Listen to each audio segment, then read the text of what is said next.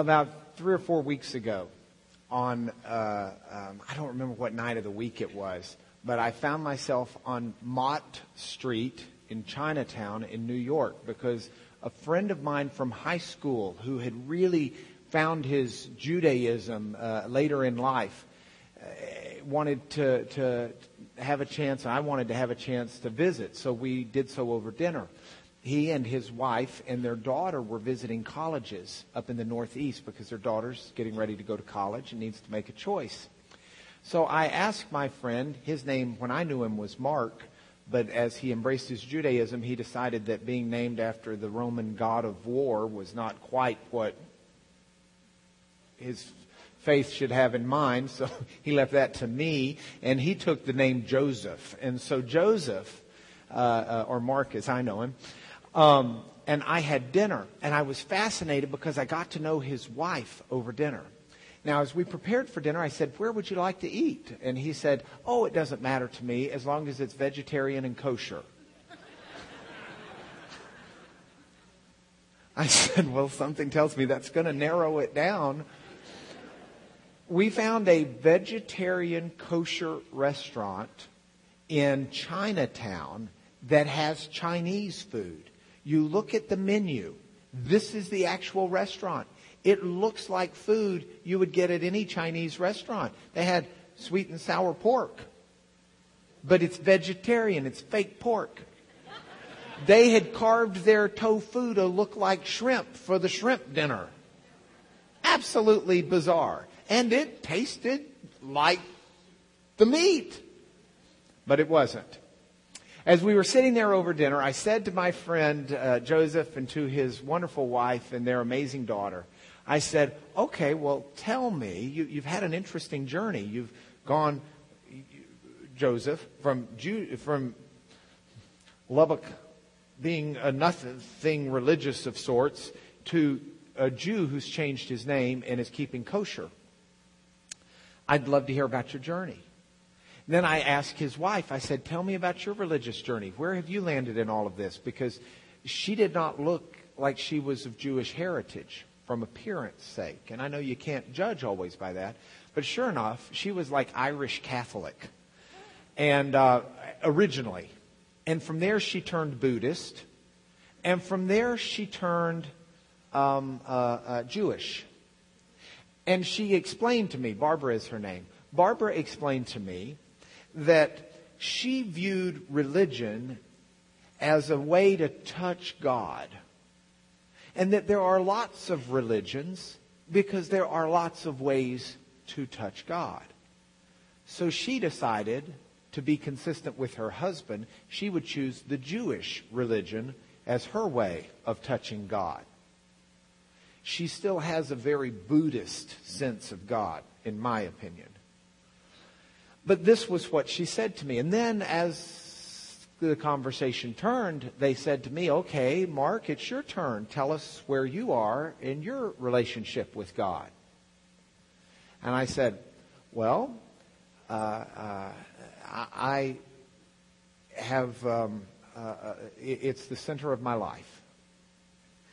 I said, I, I have a, a firm belief, a, a reasoned belief, I hope, that there is a God who is a real being. And this God, who's a real being, created the world and created humanity and made humanity for a purpose. God made humanity to be in a relationship with God. I said, I think sin came in and destroyed that relationship because God cannot have a relationship with sin. Well, at this point, Barbara, um, her jaw dropped. It's like I had just said something horrible. And she looked at me and she said, oh, please don't tell me you believe that. And I looked at her, I said, um, yeah, I pretty much do. She said, That's that's just so wrong. And I said, how do you figure? And she said, that God is the universe. God made everything. He made good and He made evil.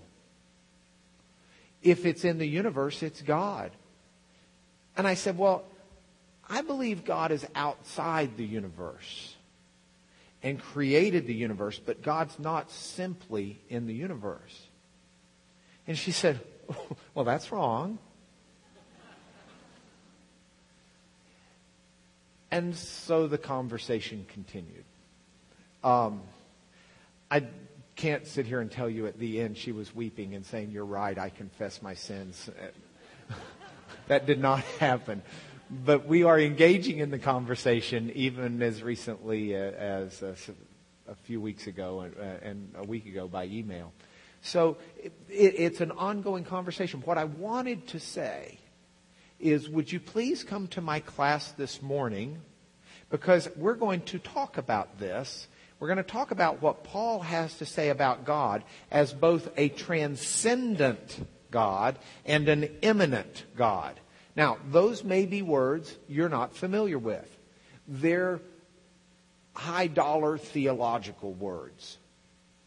And while we generally try and avoid those words in this class, these are good enough to learn and hang on to if you don't already have them. They center on this question: where is God? Kids play peekaboo. Okay? I, you remember the age of the children? Where they think if you can't see them, they can't, or if they can't see you, you can't see them, and they'll hide like this. Okay. Where is God? Where is He? If you grew up in Lubbock, Texas, your ready answer might say, forty-five miles north, God is in plain view.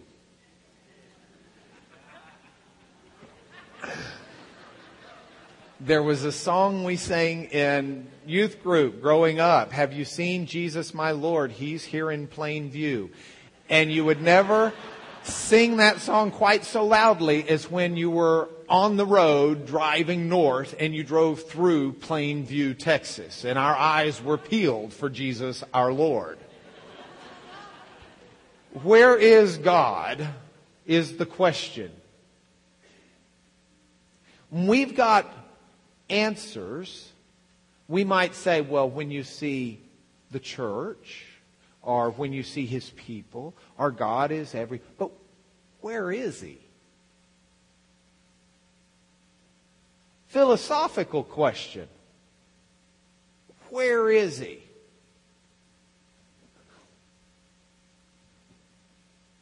You been looking? We're going to talk about two answers today. One qu- answer is God is transcendent. Transcendent. It's a good word. You got to say it. Transcendent. Transcendent. That's not transcendental. Okay? It's transcendent. All right? Transcendent. What transcendent means is that God transcends. He is beyond the world as we know it. There is a phrase that people use called space and time. We talk about the space-time continuum. If you've got scientific background, you might be familiar, or even philosophical background, you might be familiar with talking about space and time. Originally, this came from the concept that there were four dimensions, and I think most scientists have decided there's bukus more than four. But there are the three dimensions of space and then a fourth dimension of time. Since then, it's kind of become an everyday phrase to just refer to the, the universe, the elements, and how they exist within the time frame that our universe runs on: the past, the present, and the future. That is space and time. It's a reference to the world. Not just the physical world, but the the non-physical, the spiritual, the intellectual, the emotional. It's a reference to the whole thing. Now, if we were to draw a circle And in that circle, we were to put everything that exists, everything that's physical, everything that's spiritual, everything you can see, everything you cannot see. The entire history, past, present, and future of the world, space and time as we know it, all dimensions, everything, all that exists that we know of in the created universe, that reaches outwards further than the Hubble telescope can see. If you were to put all of that in the circle, the question becomes, is God outside? Or if we draw that circle and we put everything in it, is God inside? My friend I'm having dinner with tells me there's no God outside of the universe. The universe is God. When we pray to God, when we connect with God, we're connecting to an, a force, something within space and time, within our universe, within our elements.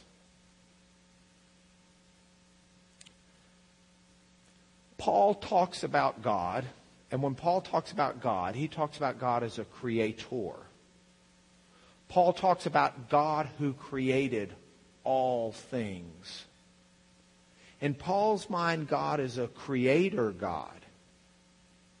Paul would tell you that a transcendent God is one that goes beyond space and time. It tran- he transcends space and time. So which circle is a transcendent God?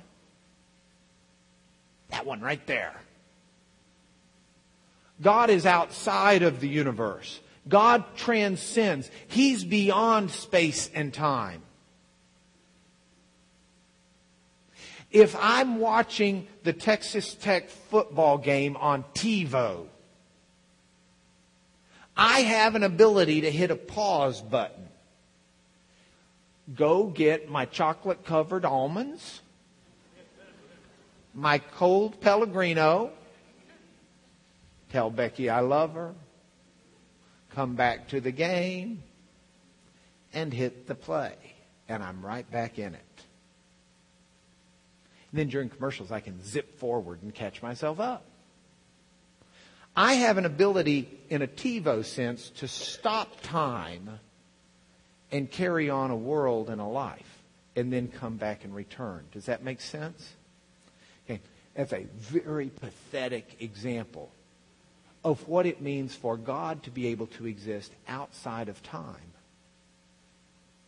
I'm not saying there's a point where God hits the freeze button and we're all like this while he goes and gets chocolate-covered almonds. Okay? But I am saying that for us, as a moment of time passes, God exists in eternity. There should never be anybody who has a philosophical issue with how can God know the thoughts of five billion or eight billion people. God exists outside of time. God has all the time in the world and more. Time is an element that we're caught in, but a God who exists outside of this universe is not caught in that element. Does that make any sense to you? This is what Paul says when Paul talks about God as a creator. He says there's an invisible God who created all things in heaven and on earth, whether visible and invisible, thrones, dominions, rulers, authorities. God created it all. He says it this way in First Timothy. The King of ages, immortal, invisible, the only God, the Creator. Paul says it this way. There's one God, the Father, First Corinthians eight six, from whom are all things, for whom we exist. Now, Paul was a Hebrew scholar. He knew Hebrew better than I do. He knew Hebrew better than probably anybody else in here. Anybody got a pen I can borrow? Thank you. What's the first verse in the Bible? Yeah, in the beginning God created. In Hebrew it's Barashit, Barah, Elohim. In the beginning, God, the Hebrew is Barah, which in English we would write like that. God created. Barah. God created. That Hebrew word created is different than the Hebrew word that's used later when God said, let us make man out of his image, and out of the dirt God fashioned man. That's why one is translated created and the other is translated made. Creation is a very special thing in the Hebrew mindset that Paul had. Now, if we were to talk to theologians today, theologians might give us three possibilities for how God created the world. If I were to have debated creation with my friend, it would not be what most Southern Baptist evangelical churches think of when you discuss a creation debate. It would not be creation versus evolution. The debate I would have had with Barbara would have been on these three philosophical terms. There we go. Three Latin possibilities. Did God, creatio ex material, did he create out of material? Did he creatio ex Deo? Did he create out of God? Or did he creatio ex nihilo? Nihilo. Did he create out of nothing? Let's understand these. If you create out of material, creatio ex material, creatio, creation in Latin, right? Ex means out of. Do you know how you know that? You want to get out of here? Where do you go? X. You X it out of here. Okay? X, out of. Material is material. Okay. Did God just take some clay that was there and create the universe and all that's in it out of material that was already present?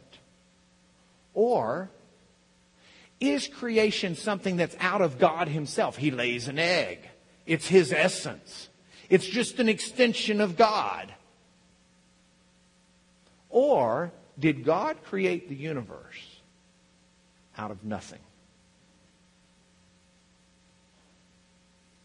For Paul, God created the universe out of nothing. God called into existence the things that do not exist. God's outside of space and time. That's the meaning of the Hebrew word bara. It means to create out of nothing. God created the world out of nothing. And Paul wasn't the first one to come up with that as a concept. King Solomon, when he built the temple, had this problem. He builds the temple and he understands God doesn't live in the temple. As Solomon said it, will God indeed dwell on the earth? Behold, heaven and the highest heaven cannot contain you. God is beyond the earth. Does this make sense? So when we talk about God, we say God is transcendent. But while you may have understood God to be transcendent with that arrow, God is also immanent. Another good word, immanent. Say it with me. Immanent. Immanent means God's in the universe. So if you'd chosen the other circle, you would still be pretty accurate. God is not only outside the universe, God is in the universe. God is present in our midst, but He's present when we walk out the door. He was at the Buddha Budai restaurant on Mott Street, where we were eating kosher vegetarian Chinese food. God is immanent. God is in the physical world. Now, when you think of immanent, it's not M and M. It's not M and M's. It's also not imminent, like it's got to happen. It's about to happen. Immanent means God is pervasively present, permeates, is everywhere. So the question is now, how is God everywhere in the universe? Where is God in the universe? Where is he? Um, is he in rocks? Animism teaches that rocks are part God. Is God in the rocks? Do we find God there? All right, maybe not in the rocks. Some people believe God's in all living creatures. Is God there? Do we have God in all of the living creatures?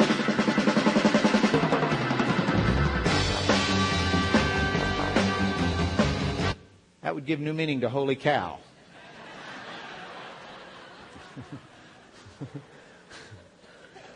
Where, where do we find God?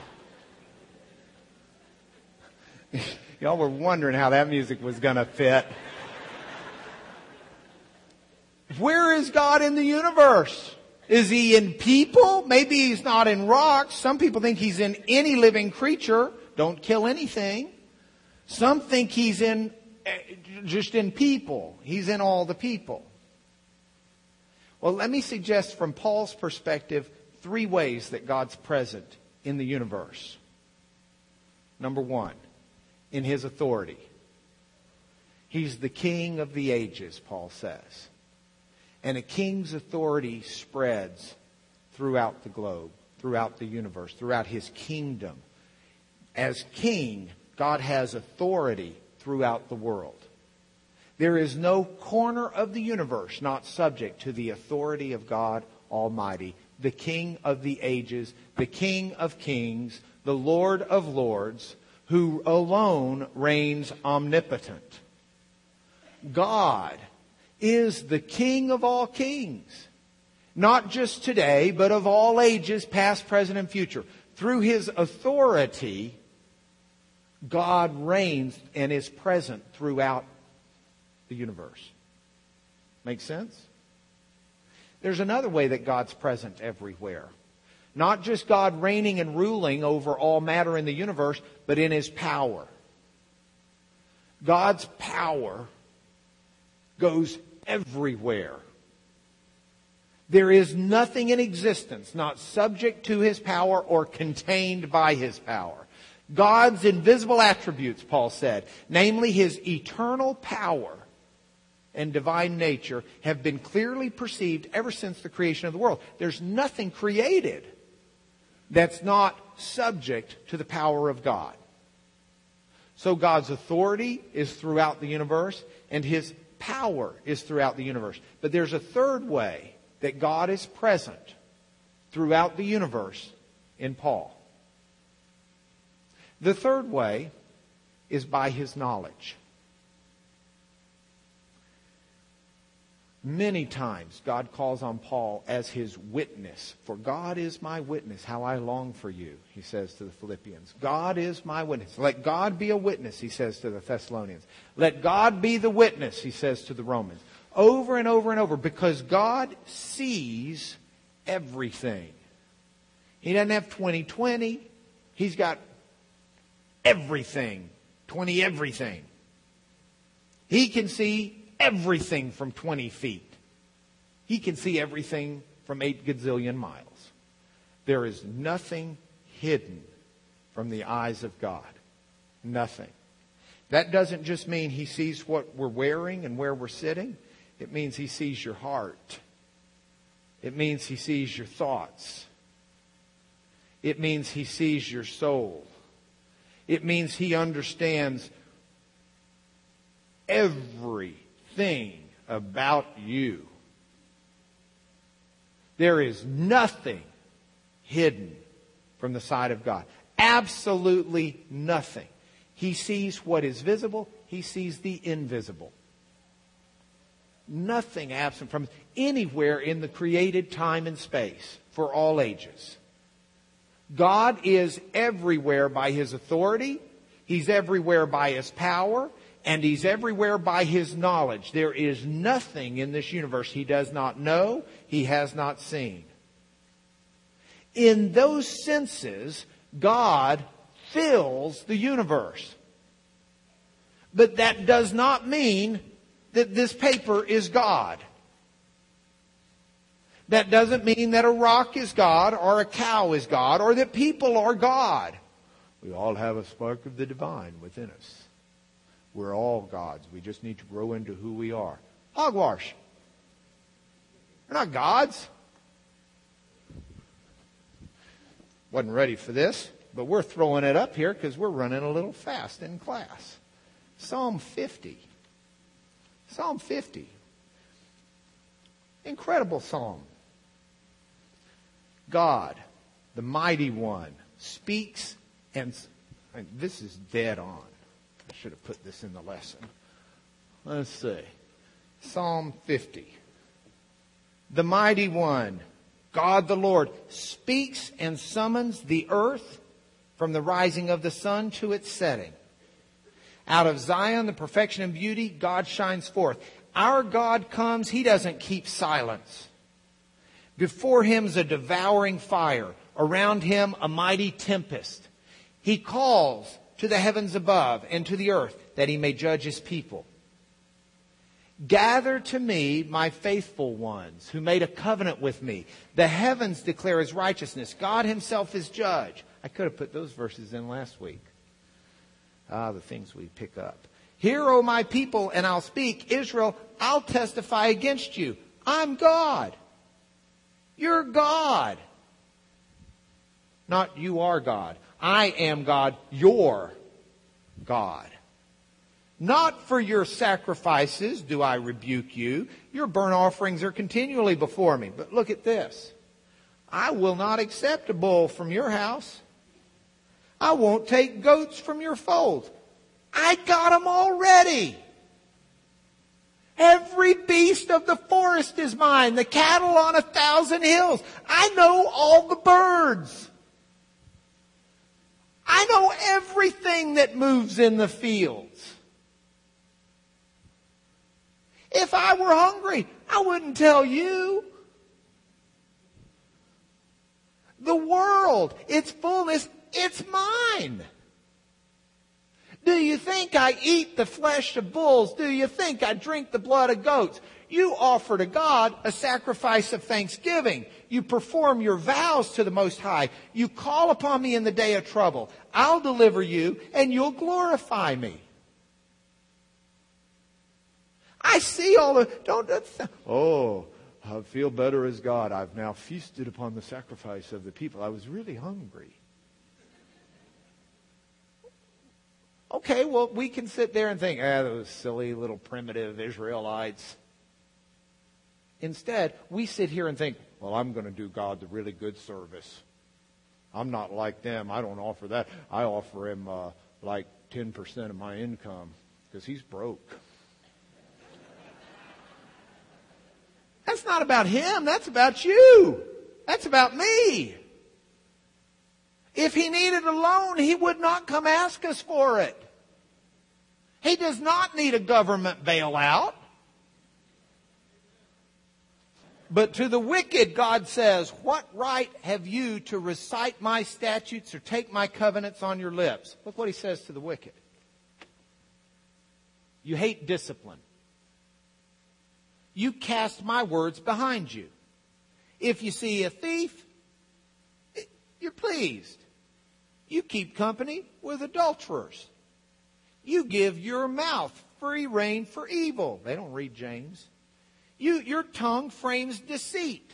You sit and speak against your brother. You slander your own mother's son. You do evil. You do evil. You do these things, and I've been silent, and you thought I was like you.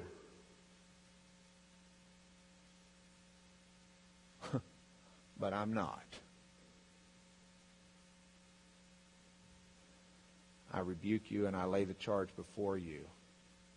Mark this then, you who forget God, lest I tear you apart and there be none to deliver. The one who offers thanksgiving as his sacrifice glorifies me. The one who orders his way rightly, I will show the salvation of God. God's, God's not evil. We see evil, we act evil. Oh, God's like us. No, He's not. God's not like us. God doesn't, when we say God fills the heaven and earth, it doesn't mean He's mixed with it. The sun's rays fill our atmosphere, but that doesn't make them the oxygen we breathe. God permeates, but He's not mixed with it. God holds this book together through His power, but that doesn't make God the book. God holds us together. His authority is over every human being, but that doesn't make God every human being. He's not the cow. It's not holy in that sense. If it's dedicated and set apart for God, yes, it may be holy in that sense. Now, what does Paul say about this? Paul writes it. He says, the God who made the world and everything in it. He's transcendent. He made it all. He's not actually far from us. In Him we live. In Him we move. In Him we have our being. We exist as the earth does through the sun's rays in God. But don't ever start thinking that God is us. Paul says that there is a God who is over all and through all and in all. He's immanent. That's the immanence of God. But just because God is in all doesn't make everything God. Because God is also beyond all. He's much more than could ever be contained in all the rocks and all the cows and all the people of earth. Now, there's a delicate final point we got to add. There is this sense that God is present in the universe, the immanence of God. He's present in authority. He's present in His power. He's present in His knowledge and His vision. But among all of the universe, out of people, God has called some out. Do you know what the Greek word for called out is? It's ekklesia. Do you know how it's translated in your New Testament? Church. Church. Church in Greek means those called out. Because in a very special way, God is in and indwells those called out. The God indwelling in believers is different than the way God permeates the universe and the crowds. Paul says, I pray that you, the church, will be filled with all the fullness of God in Ephesians, because there is a different measure, a different filling, a different indwelling of God in the believers that walk in fellowship and harmony with Him, the redeemed, the church. By church here, I don't mean this denomination or that denomination. I mean those called out by God, for God, who have embraced God and accepted the calling. And God dwells within them in a special way. Paul says it this way in Ephesians two. In Him, Christ, you also are being built together into a dwelling place for God by the Spirit. He's going to dwell within His body. Paul said it to the Corinthians this way. Don't you know you're God's temple? God's Spirit dwells in you. There is a di- so God is not just present in an immanent sense of His power and His, his uh, authority and His knowledge. To the church, to the believer, He's present in a personal indwelling sense that no one else has. So, God is immanent. God is all things physical and spiritual. He abides, He holds together, He sees, He knows, He exercises authority. But He's also transcendent. He's beyond that too. If your God is only immanent, your God is too small. If your God is only transcendent, your God is not personable enough. God is not a deist God who's transcendent, who set it all up and set it off to run on its own. Points for home. God chose us in Christ before the foundation of the world. God chose us in Christ before the foundation of the world. I want you to think about this for a minute. And I want you to think about it in reference to this. As a transcendent God, how do we creatures of space and time know and understand the God who supersedes, who is beyond, who transcends space and time? How do we know this God? How can I possibly know anything about the deity who is beyond everything that goes into who I am that I've ever experienced or ever will know while living as a human in this life, in space and time? How could I remotely know anything about this God? There's only one way.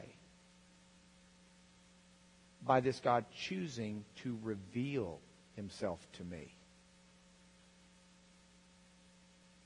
God chooses to reveal himself to us mainly through his word. Good reason to be reading this thing. God reveals himself not only in his word, but through his word, we understand his greatest revelation when he became man. And this is what we'll start studying next week, is Paul's theology of Jesus. We've got about five weeks scheduled on this.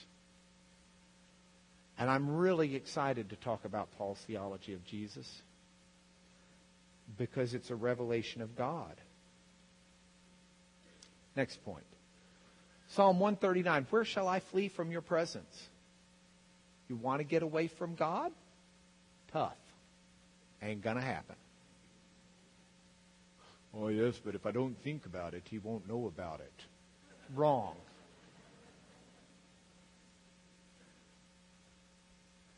Or maybe you're scared you are away from God. Wrong.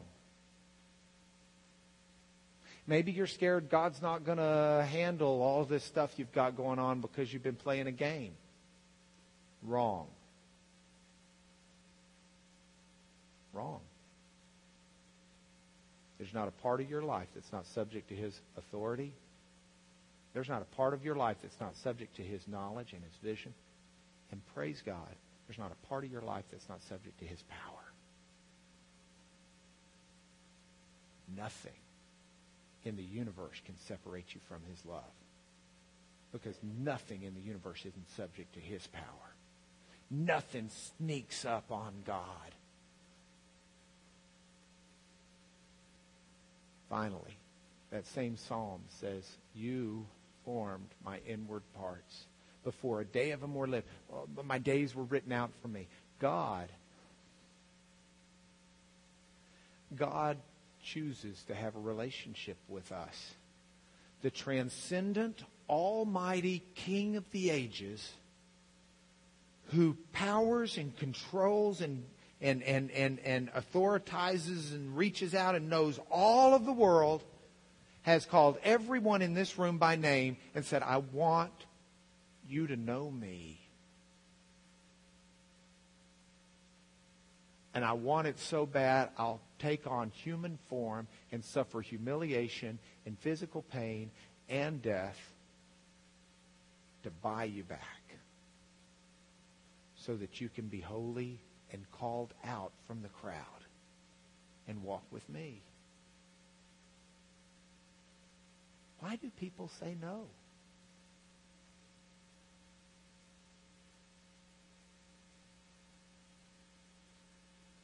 Would you pray with me? God, I feel like I should be on my knees praying right now because I'm just thinking of your august majesty and all that you are and your power. Yet I'm so moved by your compassion and your love, your tenderness, your protective spirit towards us, and your overwhelming desire to reach out.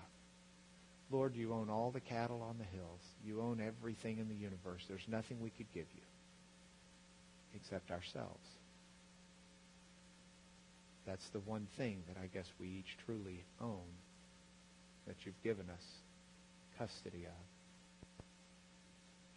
And Lord, it's my prayer that everyone in this room will, will and everyone who hears this through any means will, will bow before you and say, here I am.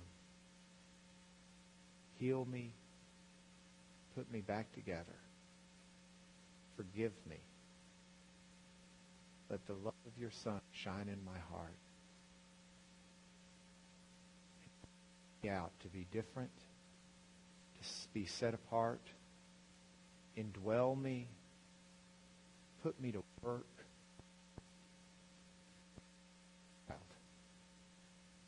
We pray through Jesus. Amen.